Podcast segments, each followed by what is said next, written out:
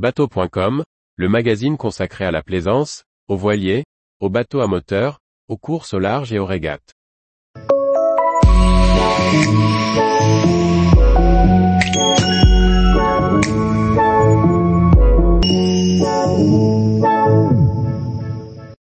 Guyadère Bermude Milras 2023, une première confrontation IMOCA attendue.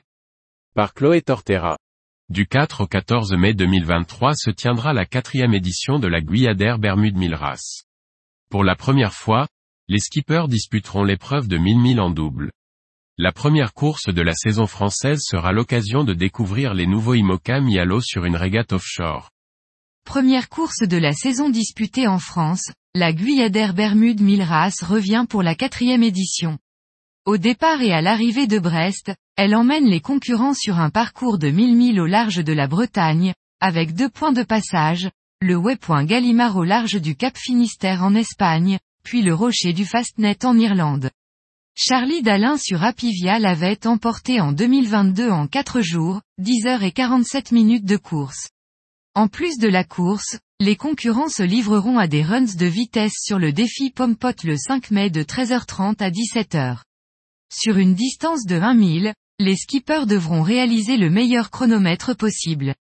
Pour l'édition 2023, dont le départ sera donné le 7 mai, les marins courront en double, une première, et embarqueront immédiatement.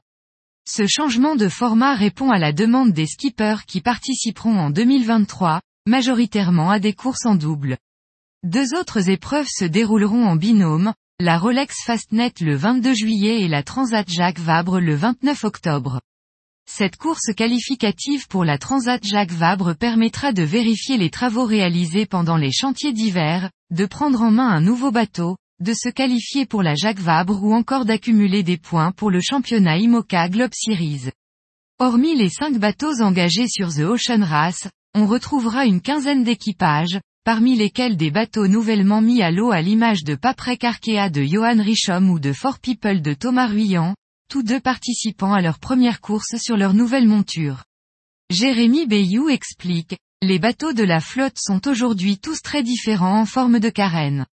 Les runs de vitesse disputés en rade de Brest, mais aussi et surtout le grand parcours, sous forme de triangle, vont permettre de voir et de tester les machines à différentes allures. Ça va être super intéressant. Pour ma part, j'ai hâte d'y être. Pour la plupart, le timing risque d'être serré entre la remise à l'eau et le départ de la course, mais cette première épreuve française permettra de se confronter les uns aux autres et de valider les différents choix architecturaux adoptés par chacun.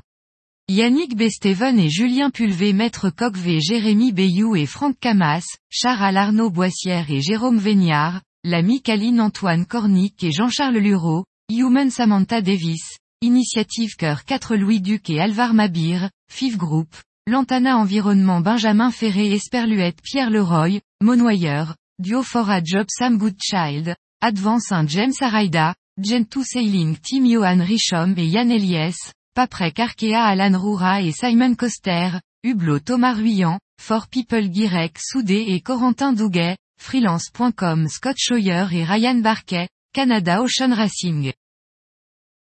Tous les jours, retrouvez l'actualité nautique sur le site bateau.com. Et n'oubliez pas de laisser 5 étoiles sur votre logiciel de podcast.